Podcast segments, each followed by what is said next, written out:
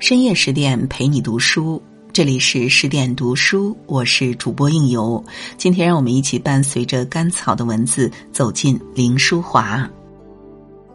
一九二四年四月二十九日，在北京史家胡同二十四号的大书房里，正在举办一场中印文艺交流会，许多文化名流齐聚于此，只为与印度大诗人泰戈尔交流切磋。书房内挂满了不同风格的名家画作，众人一边喝着杏仁茶，吃着藤萝饼，一边听着古筝，对画作展开心得交流，既有小资情调，又不失文化气息。突然，一个女子走到泰戈尔面前，调皮的问：“今天是画会，敢问你会画画吗？”如此唐突无礼之举，让名家们心头一惊，不知如何是好。不过泰戈尔倒是没有丝毫责备之意，他竟然坐下来画了佛像和莲花，还与女子交流一番。而该女子正是书房的主人林淑华，可能连他自己都未曾想到，正是这场聚会使他的命运轨迹悄然发生了改变。林淑华出生在高门巨族林家，林家在当时富甲一方，父亲林福鹏官居高位。母亲李若兰虽非林福鹏的正式妻子，但也粗通文墨。林福鹏虽为官场中人，但却喜欢结交文人画客，故经常有名流大家出入林家。自幼成长在书香环境中的林淑华耳濡目染，深受文化熏陶，甚是喜欢画画。由于年幼，家中兄弟姐妹众多，林淑华并没有受到专业指导，只是凭观察和感觉，用木炭在墙上涂绘。直到某天，林福鹏的一位画家友人途经花园，看到六岁的林淑华在墙上画山水、人物、花卉，好奇之下便走了过去。小女娃有老师教吗？没有，我只是画着玩的。画的不错，我要跟你父亲说，不能浪费这么好的天分。你就是画画的料，应该好好学画画。就这样，庶出的林淑华凭着绘画天资。及对画画的热爱，在众多兄弟姐妹中脱颖而出，得到了父亲的关注和重视，走上了华丽逆袭之路。他先是拜慈禧御用女画家廖素云为启蒙老师，后又师从著名山水竹篮画家王竹林、女画家郝素玉，逐渐形成了自己的绘画风格。为了让林淑华更专心画画，林福鹏还为她专门布置了一间画室，起名为香颜精舍。当然，作为一个望女成凤的父亲，林福鹏想要的是女儿全方位发展。所以，除了学画之外，林淑华还要随着名家们学习古诗词，跟着精通七国语言的辜鸿铭学习外文。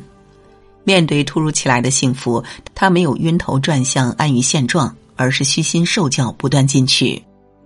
十四岁那年，凭着扎实的古文和外语基础，他顺利考入了天津直隶女子师范学校。毕业后又进入燕京大学就读。大学期间，林淑华以画会友，结识了很多艺术名家。一九二三年，林淑华以苏东坡诞辰八百八十六年为由，组织了一次聚会。齐白石、陈恒恪、陈半丁、王孟白等著名画家悉数光临。当天，众大师合作的一幅《九丘图》成为艺术史上的经典之作。大学时期，林淑华遇到文学上的启蒙老师鲁迅，在鲁迅的指导下，他极快的在文坛上崭露头角。从一个得不到父亲关注的小透明，到逆袭成画家名流，再到文坛上展露锋芒，林淑华的人生就像开了挂一样，成为名副其实的好命才女。但好命的背后，何尝不是林淑华对画画的热爱？对人生积极向上的追求，其实所谓的好命，不过是懂得把握机遇，不断发展提升自己而已。在鲁迅的帮助下，林淑华陆续发表小说和散文作品，语言风格似出自老手，通常一经发布，便很快在读者中引起响应。没多久，林淑华便在文坛上声名鹊起，成为京圈文艺的翘楚人物，并有幸参与接待泰戈尔的交流会。在这场交流会上，他结识了多情诗人徐志摩和文学才子陈希莹，徐陈两人更成为邻家常客。三个年龄相仿、兴趣相投的年轻人经常聚在一起，久而久之，特别的情愫流淌其中。虽然富有的徐家有意选择林淑华做儿媳，徐志摩也经常写信给她尽诉心中情，但感情这事儿不是家长喜欢或者有激情就可以，而是两个人要情投意合才算。清醒如林淑华，一个深知自己需要什么的敏慧女子，最终选择与徐志摩成为知己，选择家境稍差的陈希颖作为结婚对象。话说陈希颖虽家境不如徐林两家，但也留学国外，年轻有为，重点是用情专一，发自内心的爱林淑华。于是，在爱与被爱这道选择题里，林淑华选择了被爱。不过，即便是再清醒的女人，面对爱情婚姻时，也会有憧憬和期待。当父亲同意这门婚事后，林淑华满心欢喜的写信给胡适撒糖，这是件值得开心的事。不知道信有没有跟你说过？那感觉就像在生活里多了一种色彩，又或者是有了安慰，彼此能同情与勉励，在艺术的道路上相互扶持。信的最后还邀请他做证婚人。热恋的幸福感不断从信中溢出来。二十六岁那年，林淑华带着憧憬嫁给了才子陈希莹。当时，北京晨报、星期画报做了报道。胡适更赞美他们的婚姻：中国夫妇只知相敬而不言相爱，外国夫妇相爱而不知相敬。而陈希莹先生与林淑华女士能相敬又能相爱，这才是婚姻的最终目的。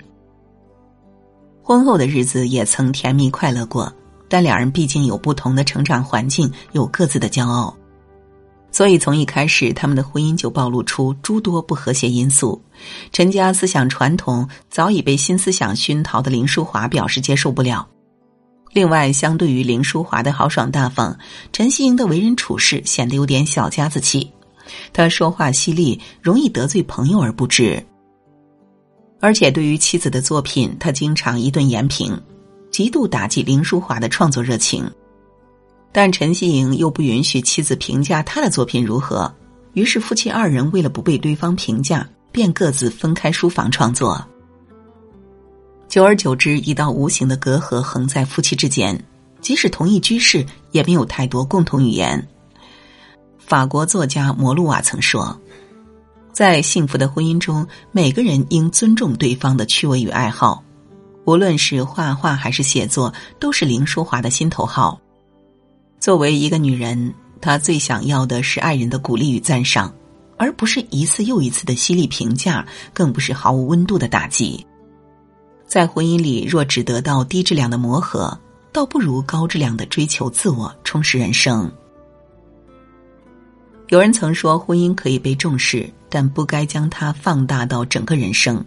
毕竟，婚姻只是人生的一部分，并不是人生的全部。婚后几年，林淑华就明白这个道理。不咸不淡的生活，加上两人经常无交流，昔日激情、信任，最终被消耗的所剩无几。分开创作期间，没了丈夫的泼冷水，林淑华创作热情高涨，不断有新作品输出。而此时，陈希莹在林淑华心中的地位早已不复热恋期。一九二九年，林淑华跟随陈希莹来到武汉。相比于京城的豪门大宅，武汉狭窄的生活环境让她内心有了巨大落差。幸好几经调整，又结识了在武大任教的女作家苏雪林和袁昌英。林淑华渐渐走出了生活带来的寂寞与苦闷，还被生活中的人和事激励了创作热情。他的第二部小说《女人》出版后，受到了极高评价。沈从文更赞他，用明慧的笔去描述他所发现的世界，用温柔诚恳来刻画人物姿态。舒华的作品在女作家中走出了一条新路。